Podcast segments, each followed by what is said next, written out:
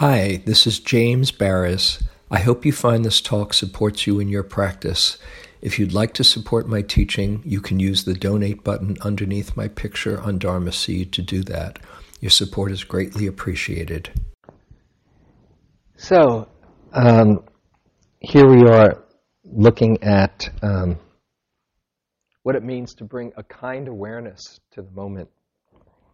Uh, before we go on, I'm just curious if you've been at all working with uh, the first one or second one, relaxed awareness. Last week we did interested awareness. Uh, anyone playing around with, with these at all? Or is it you're just here in the moment and then then it's gone? I know the moment's gone. Well, there's another moment. Um, anyone playing around? Yeah. Randy, yeah, you are. Anything to, to share that you're noticing? Yeah. Thanks. Um, yeah, it's uh, been really helpful to my meditation practice, actually, to um, not think that I'm that something else is supposed to be happening when I'm meditating, you know, and it's really opened things up for me. Mm.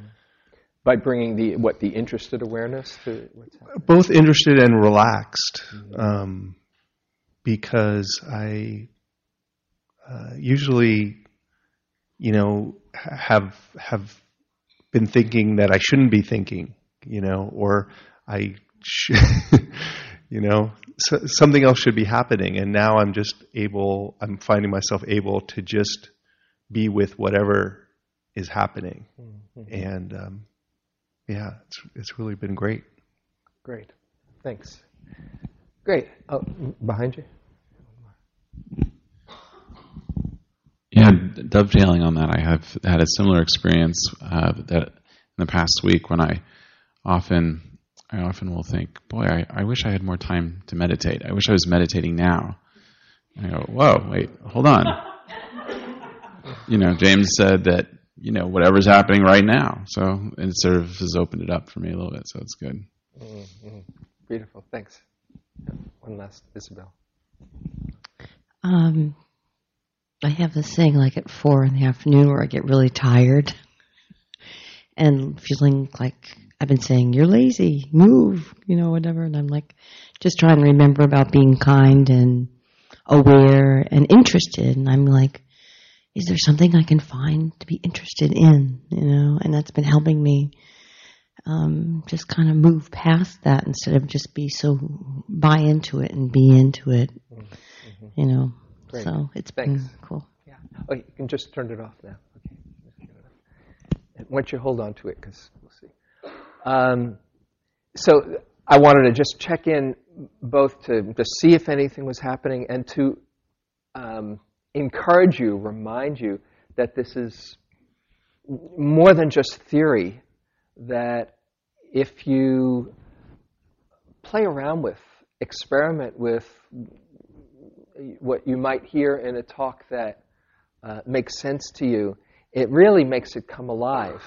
And particularly in your attitude in sitting practice. Um, so, as we talk about this one tonight, I, I hope that you can uh, include that as well, or the other two, whichever one, or they, they really all come together the way I see it. Um, whichever ones support you in your being present. So, a kind awareness. I'm sure most of you are familiar with uh, metta M E T T A, metta practice or loving kindness, where you are programming the mind and the heart, so to speak. May I be happy, may I be peaceful, may I be safe from harm, and may you be happy, may you be peaceful. And it's very effective if you've never done a loving kindness retreat. You just, uh, as you plant those seeds, mysteriously, magically, even as you go through whatever rebellion or relationship to the heart that you do, uh, after a while, you just really start to soften a bit and open, and um, it works. It just works. But the idea of doing a loving kindness retreat, besides cultivating that in, um, in a focused way, is the way I see it as far as practice goes, is to bring that whole spirit of loving kindness right into your mindfulness practice. Mindfulness can be a very um, sterile kind of a word. It's kind of bland, mindfulness, you know, or maybe even a bit cerebral, mindfulness. But as you may or may not know, the word chitta, which is sometimes translated as mind, is also translated as heart. It's the same thing, heart, mind. And so if you think of it as heartfulness, bringing a heartfulness, bringing a, a, a kind presence to the moment, there's a kind of, there's a richness, there's a, a softening, there's a, a, a real um, quality of connecting with the experience.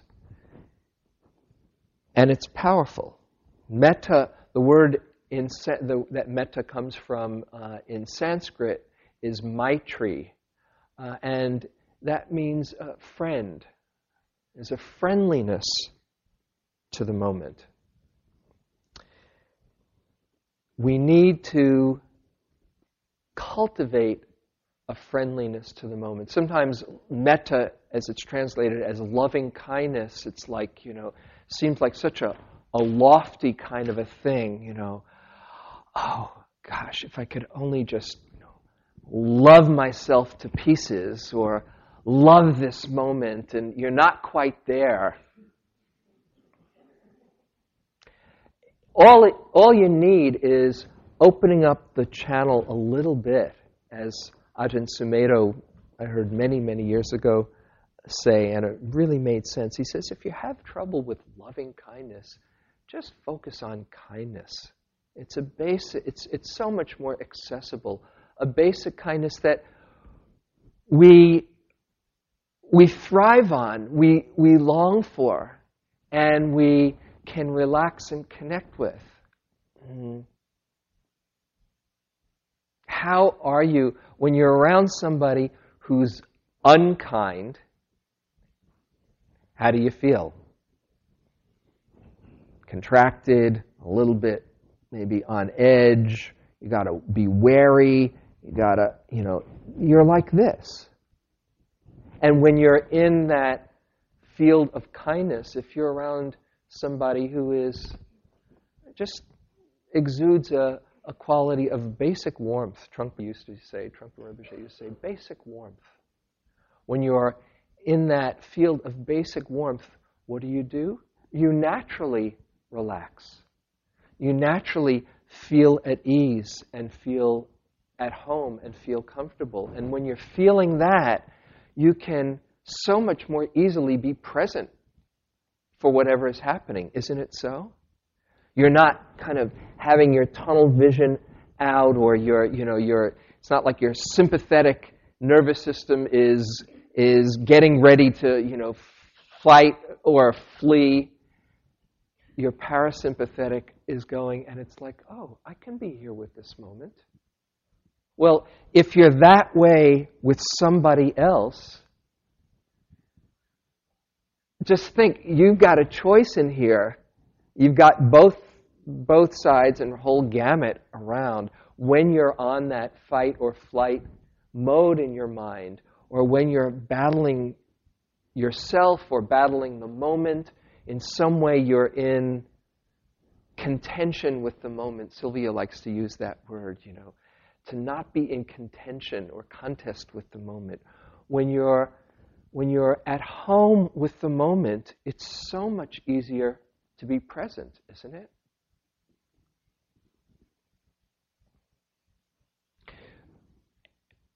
Anybody here doesn't want to open their heart a bit more? Now, you might say, oh, I really want my, my practice to help me open my heart. That's a very common um, way that people express their motivation. It's a beautiful motivation. To learn to open our hearts more. But the practice is right here in the moment.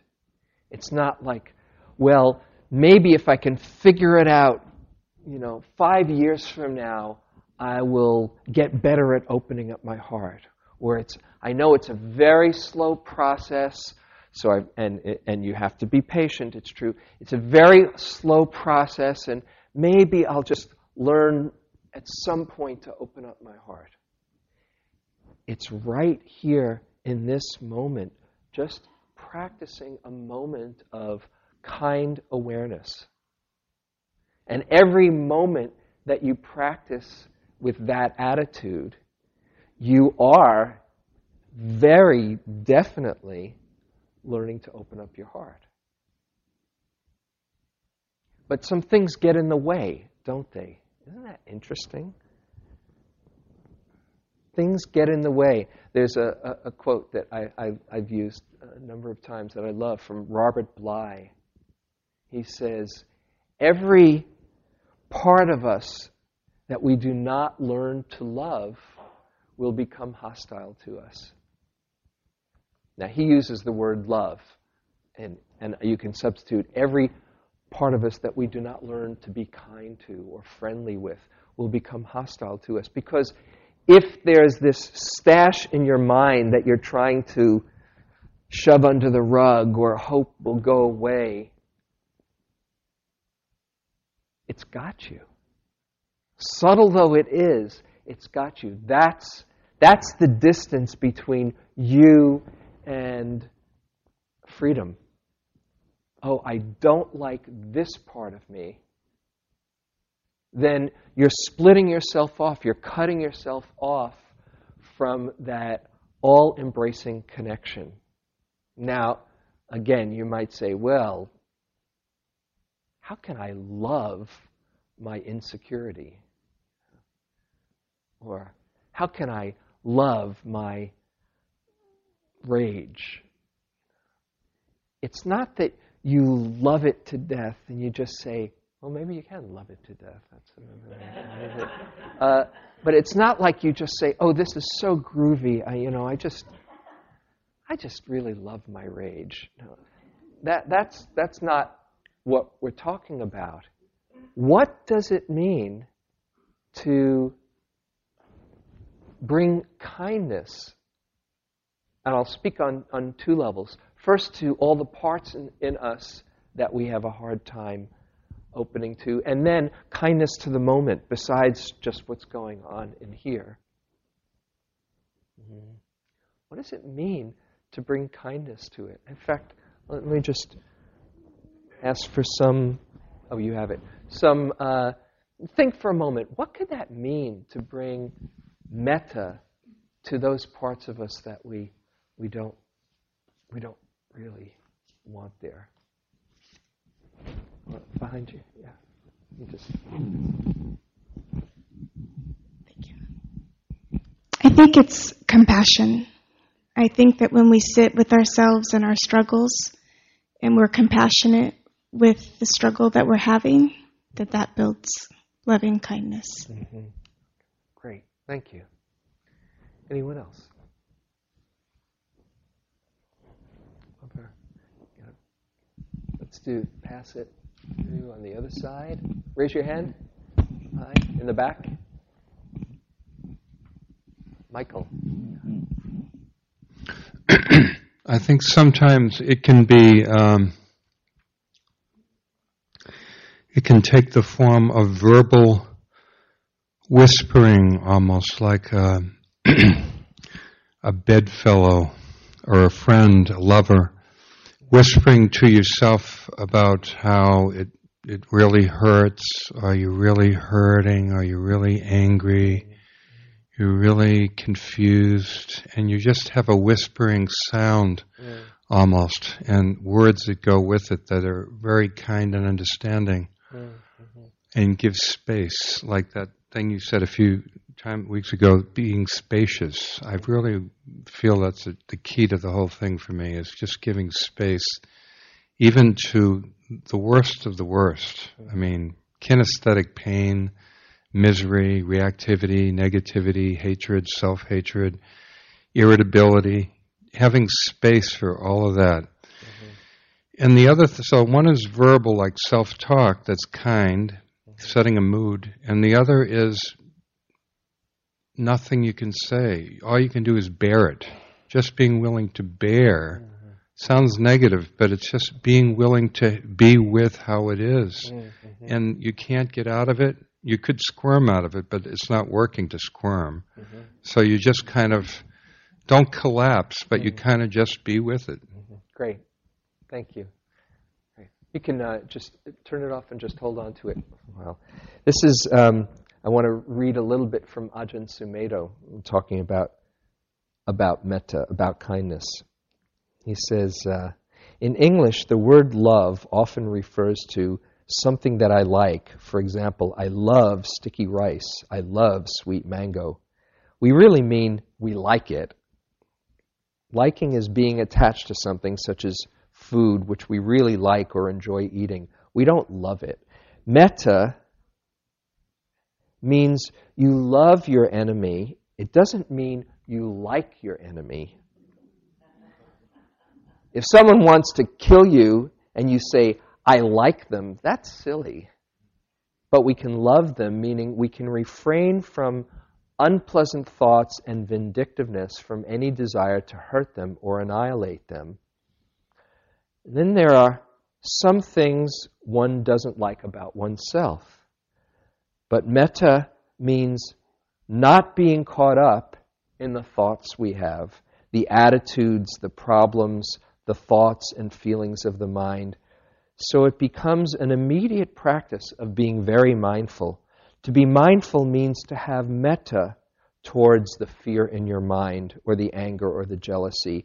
And metta means not creating problems around existing conditions, allowing them to fade away, to cease. For example, when fear comes up in your mind, you can have metta for the fear, meaning that you don't build up aversion to it. You can just accept its presence and allow it to cease on its own. You can minimize the fear also by recognizing it's the same kind of fear that everyone has, that animals have. It's not my fear, it's not a person's fear, it's an impersonal fear. And then we can begin to have compassion for others when we understand the suffering involved in reacting to fear in our own lives. So, very much like what you're saying, to just give it space and to allow it without getting into a battle doesn't mean you like it, but it means you don't keep on feeding it with the reactivity and you, you embrace it enough to see this is part of the human condition. To see, yeah, I'm human. How can I relate to this in a way? Think of if you were around a little child, and this is something that I, I often do in, in practice with people. If you were around a kid having a tantrum, and it was a kid that you really liked, right? And maybe even if it's your kid, you really love. But that kid is just having a meltdown right there. Do you say, Oh, I love the way you're behaving?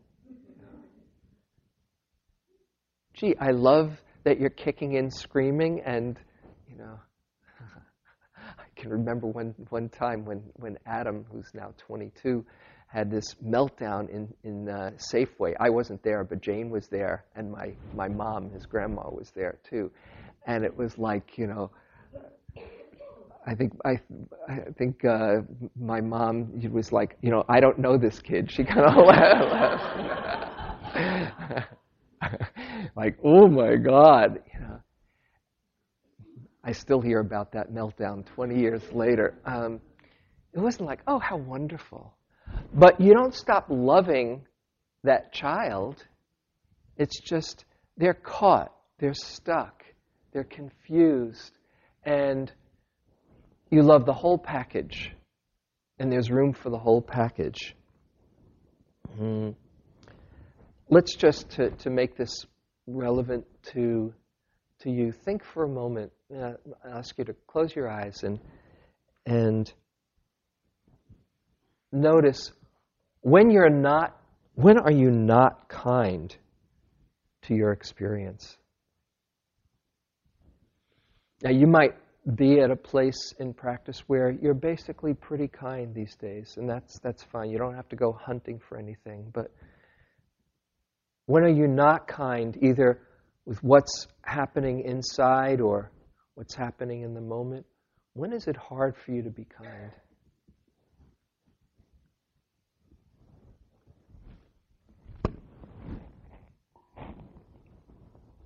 Okay, let's just uh, take a few responses. Anybody, uh, anybody find that they came up with something? Yeah. Okay, right over here. Here, it's right, coming right there to you. When pain is present. Okay, when pain is present. That's that's you probably got a lot of company on that one. Okay, so you're really unkind or not kind to your body or to the, your experience. Okay, and yeah, pass it up. Oh, go ahead. You want to say Well, something? I find when I feel like giving up or I'm feeling sorry for myself, then I there's the added burden of self condemnation. Ah, okay. So the added burden. Here, pass it up from behind. The added burden of self condemnation. When I find myself being unmindful or thoughtless and something happening from lack of attention to what I'm doing or what's happening, then I, fi- I find myself not mindful, thought, you know, like not attending to what's happening and then acting automatically and maybe messing up or something. And then I'm so impatient with myself. You're so impatient with Yeah, yourself. Yeah. Ah. Impa- Sometimes I think that's the basic curriculum that we're here for patience. You know that, uh, that line, I think I, I don't know if I used it recently, it says, uh, the spiritual journey sometimes requires a, a cup of, of love, a, uh, no, yeah, a cup of love, a barrel of wisdom, and an ocean of patience.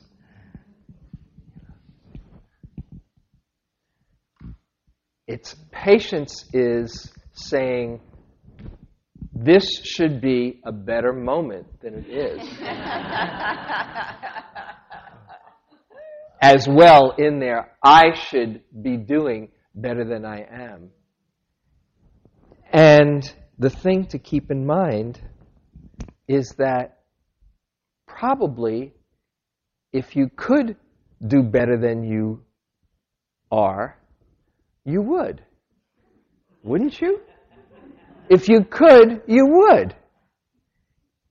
Now, you might say, well, I don't know about that. I mean, there are some times that I really know I could do better, but I'm not. What goes on there? You know you could do it another way, but you're not. It's not because you're probably a bad person. It's just that there are forces at play that are stronger than that ideal you have. The forces at play are part of your conditioning. And if you were free of that conditioning, it would be easy to live with your ideals, wouldn't it? So it's a very important point, I think, here, a key point that everything is unfolding due to causes and conditions. Everything is unfolding out of habits that we have practiced. And it's good to have a direction where you want to head. But sometimes between the, the, the space between where you want to be and where you are uh, is still, you're still subject to that conditioning. So, on the one hand, if you could do it better, you would. And even if you know you could do better and you don't, uh, it's because you quite you can't quite just yet. Now you might say, well, that takes me off the hook. But there's a, a caveat to this thing. You can't just say, oh, well, that's the way I am. Uh, you can, actually. And in fact, many people do, you know, which uh, creates its own problem. Because then it just is more self justification. Oh, well, that's the way I am. But if you bring a kind awareness, if you really bring an awareness to how it feels, and you bring a kindness to that, it's not the kindness that says, it's cool, no problem, but it's an awareness that says, wow, this doesn't feel very good. And I must be in the middle of some pretty heavy duty conditioning. And that, hopefully, if you stay connected to your intention to go for where real happiness lies, it, it, it shakes you out of your complacency because it just feels really lousy to keep on getting stuck in the old habits. So it really means being aware, and it means being kind with it, but not to the point of, well, c'est la vie. That's how it is. But seeing, okay, the more you have that intention to wake up, the more it will fuel, it will be the cause of affecting change, the cause that starts a whole other conditioning process. And of course, you do have to be patient with this, but not complacent. Mm. How are you in your in when you're sitting and there you are with your mind and it's just going all over the map or it's in utter rage, or it's in real fear. How are you with that? Is there a way, just a little bit of space, that you can say, oh, wow, as somebody said, compassion, oh, this is really hard. This is what it feels like.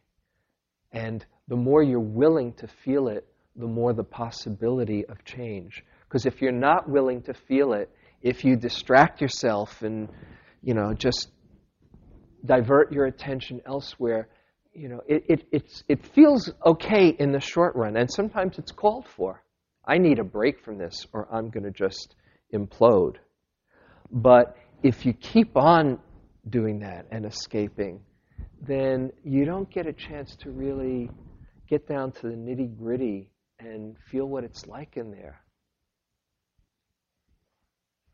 So this is not easy stuff, but it's it's transformative if you're willing to say, "Oh wow, this is so hard." Because, like Bly says, if you don't learn to bring some kindness to it, it's going to just be your demon that takes that takes over.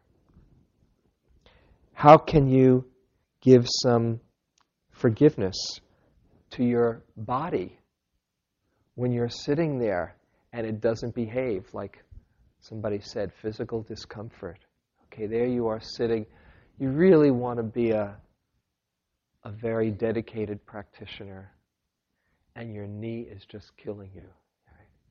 and so you find yourself saying damn it if this weren't here i could meditate you know or if my body wasn't doing whatever it does. You know, there you are. I once had on one retreat, uh, one longer retreat, it, it occurred to me: what do you, what would a Zen master do if he felt a big fart coming? You know, and he was by the door.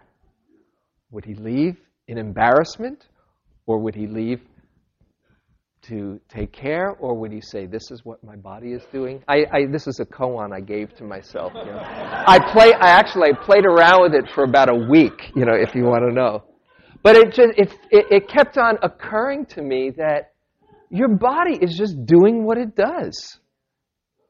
You know, stop making gas. You know, stop contracting in that shoulder. Stop doing whatever it does. It's following its own laws. It just does what it does. And the more you can just see it that way, it's just causes and conditions that are completely out of your control.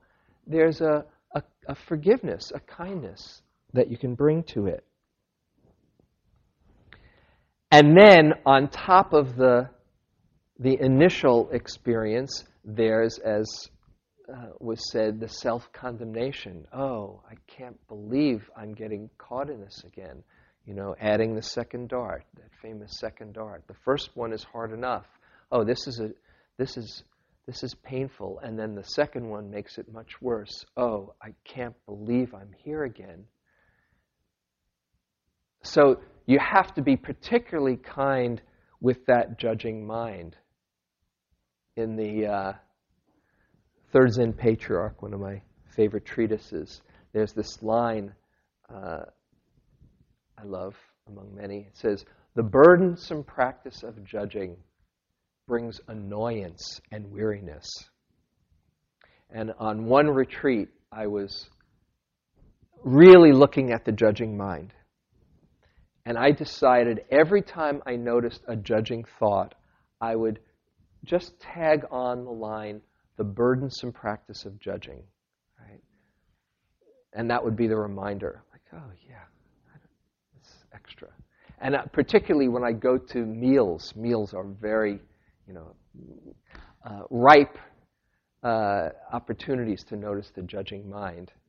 So there, there I'd be, you know, like, oh my goodness, look how much he's heaping on his plate.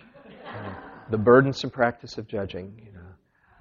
Oh, isn't she miss mindfulness eating her food? The burdensome practice of judging.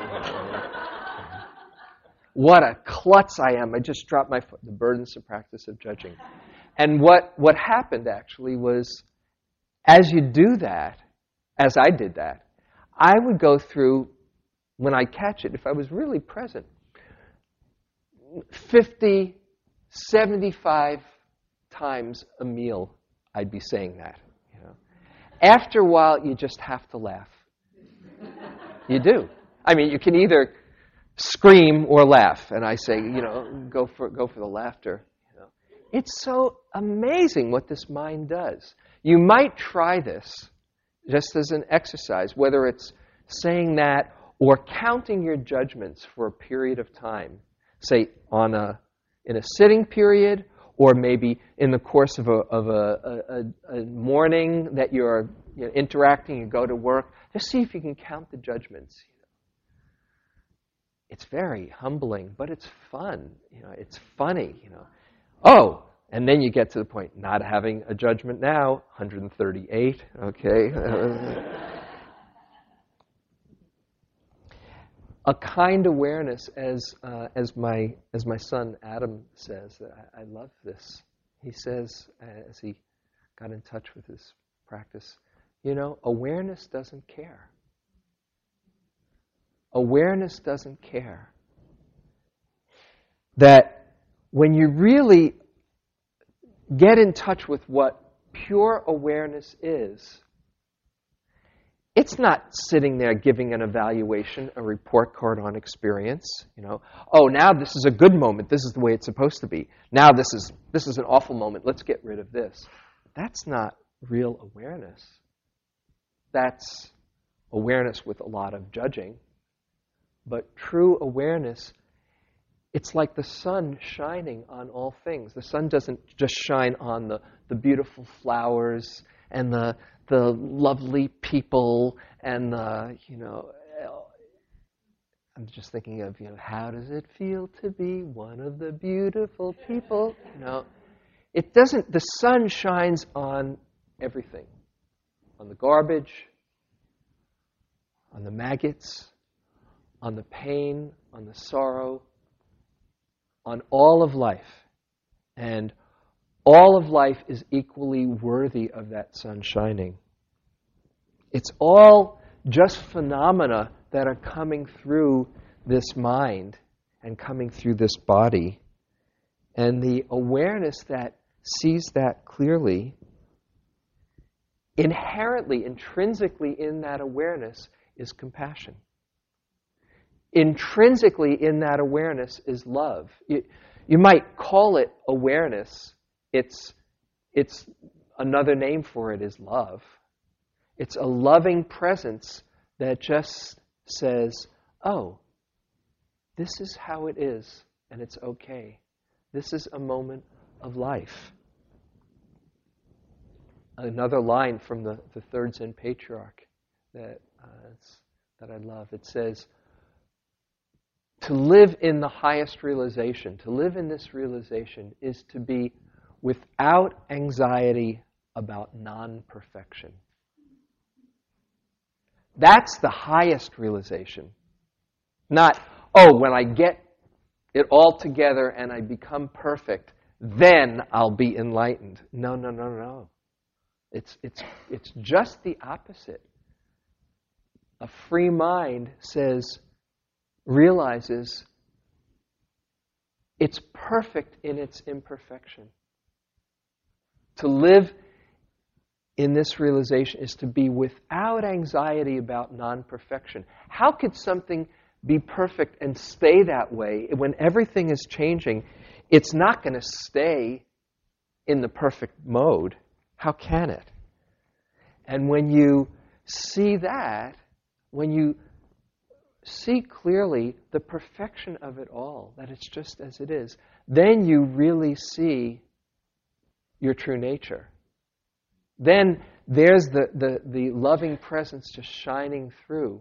And you see underneath all of those judgments is the pure awareness just shining through you. As the, the Buddha says, luminous is this mind, brightly shining but it is colored by the attachments that visit it. This unlearned people do not really understand and do not cultivate the mind. Luminous is this mind, brightly shining, and it is free of attachments that visit it. This the noble follower of the way really understands, and so for them there is cultivation of the mind. That's, that's who you really are. That's where the profound transformation happens when you see who you are underneath all of those judgments is a basic kindness, is a basic loving presence that can be with anything. But, you know, it's not like you can just turn it on and say, okay, let's get the, the numinous reality button. It takes practice and compassion to see all of those flaws. And then there are glimpses that it just shines through where you're not in contest with the moment. And then you see that you have just what you needed. You have the compassion that you needed on, uh, um, on one retreat. This is a story that uh, my, my buddy Howie Cohn tells about his, his practice. He said he was, there he was, this is at a a fall retreat in, uh, at, at IMS many years ago. And he looked around him and he saw all of his wardrobe and cashmere sweaters and really, you know, nice taste that he, he has very good taste and just really and and for for a while he was kind of feeling, oh that's you know, good taste. And then he saw over the days he said, Oh my God, Look at all the ways that I try to um, fill up the emptiness inside. And, and as he got more and more in touch with it, it was really, it was, he couldn't hide. It was so painful. And he says, and he ta- tells about, talks about this on retreat. He says at one point it just got he just started sobbing at seeing all the ways that he was trying to hide through the exterior.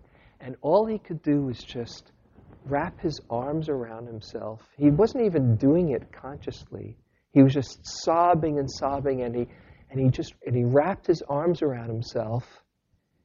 And in that rocking, instead of being the one who was in such pain, all of a sudden he realized, oh, he was the arms of compassion that were holding it. And that was a, a very profound shift for him in his practice. We have exactly what we need to hold ourselves. We have exactly what we need. Nobody else knows the pain that you go through.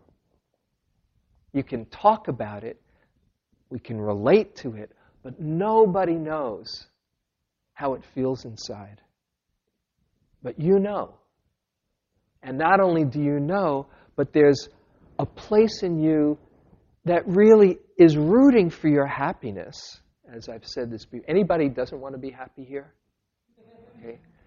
If you want to be happy, it means that there's a place in you that is truly rooting for your happiness. And all it is is connecting with that place that can wrap your arms around and say, oh, it's okay. Sometimes the present moment is not just what's going on in here that you see, oh, I don't like all of this stuff. Maybe you, you can come to terms with that. But sometimes the present moment can be, it's just really hard. You don't like what's coming down the pike. You don't like the, you know, ringing in your ear. You know, it's not a matter of you being a, a, a nasty or bad person, or you don't like the, the tiredness that you're feeling, or you don't like what's happening on the outside. And if it's a, a kind of a perpetual thing where it's, it's chronic and you can't get away, you don't have to stay there all the time. You can start to notice what's okay in the moment. On this last retreat, this uh, month long at Spirit Rock, it was a, a very profound uh, exchange um, with, with somebody who was sitting on the retreat who was really having a hard time. She was, she was just kind of wrapped up in, in uh, not only the second dart, but in just everything was, everything around was so hard. She was going through a lot of physical discomfort. And she said, It's just so, I just don't like being in this moment. And we were sitting by the, by the fire in the council house. Um, and, uh, and I said, Is there anything in this moment that you can feel is not miserable? And she, um, I said, just take a moment. And she, she took more time. She said, well, you know, um, mm, that fire right on my face is really quite pleasant. I said, oh, check it out a bit more. Just let yourself feel how pleasant it is. Mm. Anything else?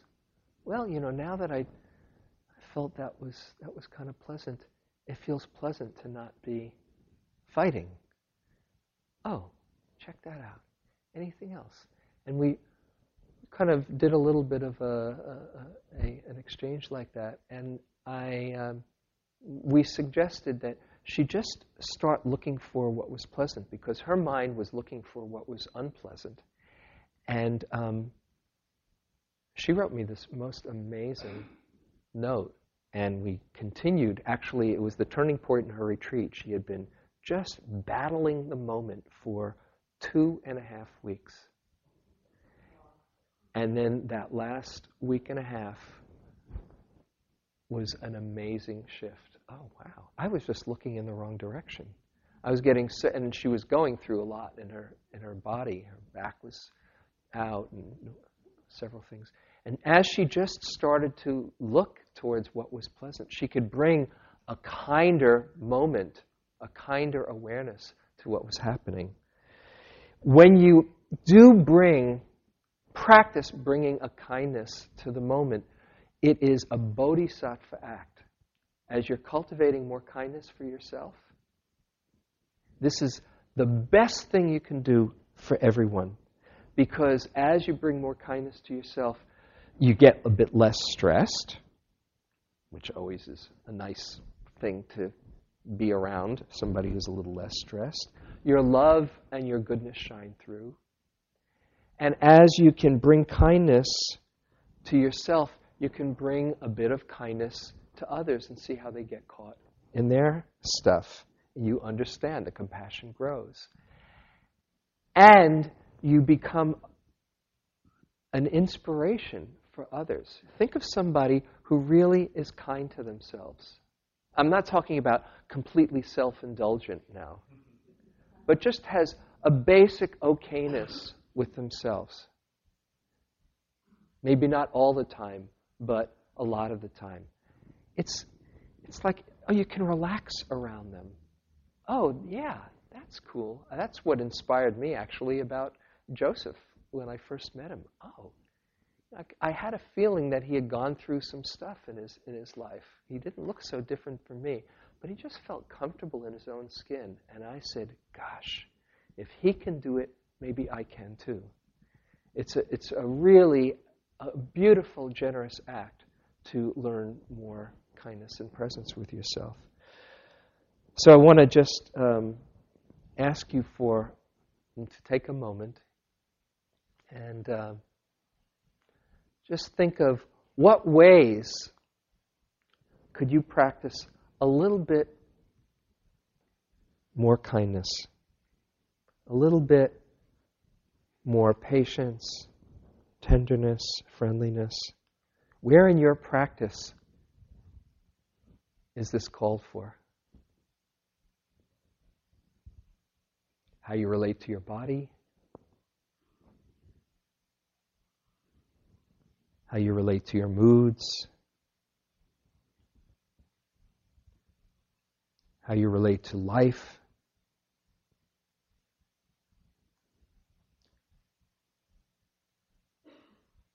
What would it be like if you felt those arms of compassion holding this place that you get stuck?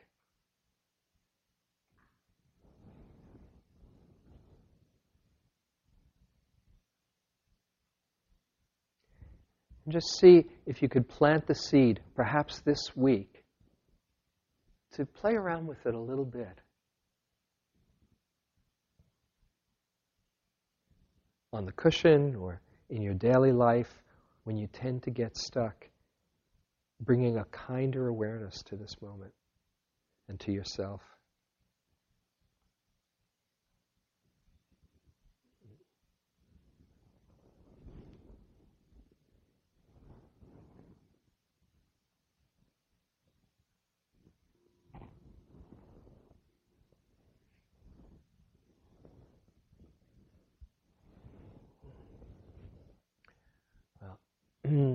It's almost time to go. If there's any uh, any question or something that that is up for you before we before we end. Yeah, Carol, is there? Yeah.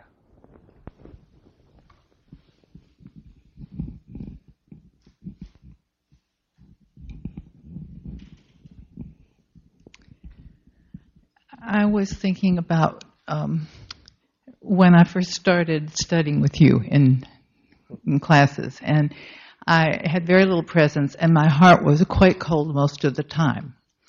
And uh, I had gotten in touch with the cold heart. I knew how it was. And a lot of times I'd sit, and you know, there were so few people, and we sat on the floor, and I'd usually sit in front of you. So when many my, years ago, this many years ago, twenty years ago, at least more than that, twenty-five, yeah.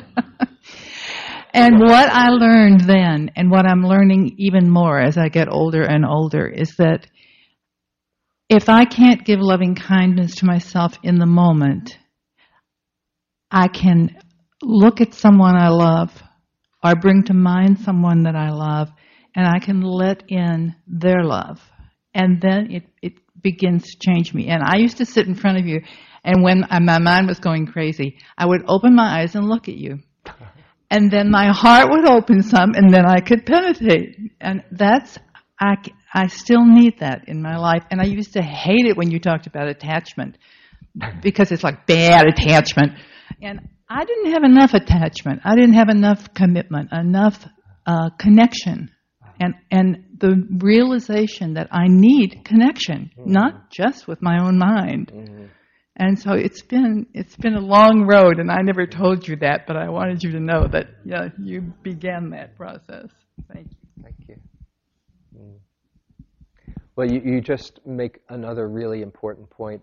I, I talked about this uh, a little while ago um, about when you're not able to feel kindly towards yourself, to just taking in all the love that's, that's coming to you. Remember, I talked about that, letting in the love.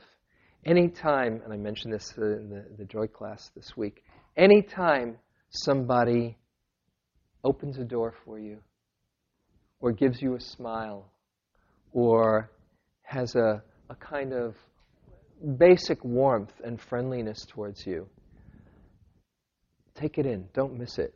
And not only, oh, aren't they being kind? Think of it as the universe, as life sending you metta.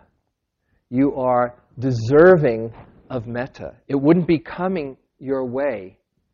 There's no accidents if, if, if you weren't deserving of it. How could you not be deserving of it? So it's a really good practice if, you, if it's not self generated to just see, oh, there's all of this kindness coming my way. Take it in, receive it, have your satellite dish out for it. And as you let it move through your body, let yourself feel it, and then what better way but to just send it out and share more? Because the more you are able to do that, it's like you're it's recycling and moving through you. So um, yeah, just let in the love. Thanks. Okay, let's uh, do a, a short loving kindness. Mm. If, if you bear with me, there's just this one poem that I wanted to read by Danna Faulds. It says, Who you are is so much more than what you do. The essence shining through heart and, and center, the bare and bold truth of you does not lie in your to do list.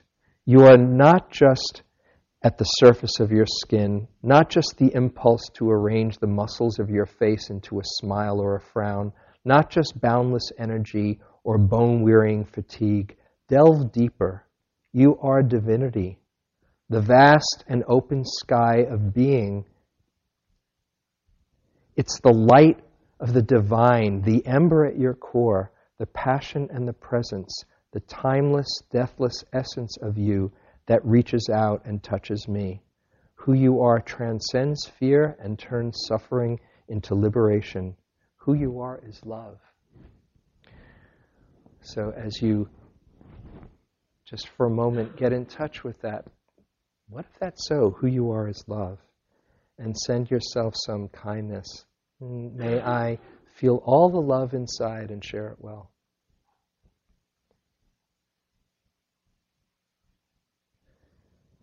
May I feel the goodness inside and open up to it.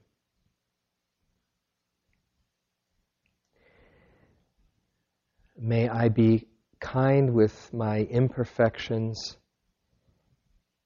and keep on growing in the process.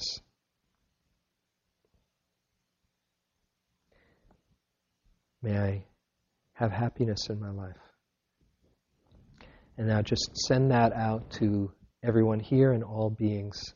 As I want to be happy, may all be happy. May all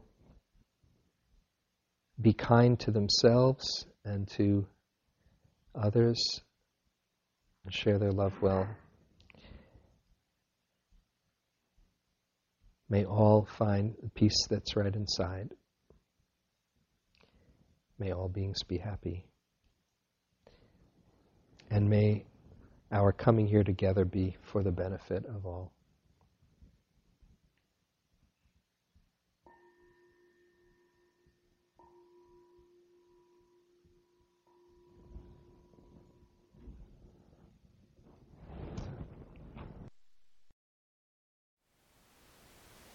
Thank you for listening. To learn how you can support the teachers and Dharma Seed, please visit dharmaseed.org slash donate.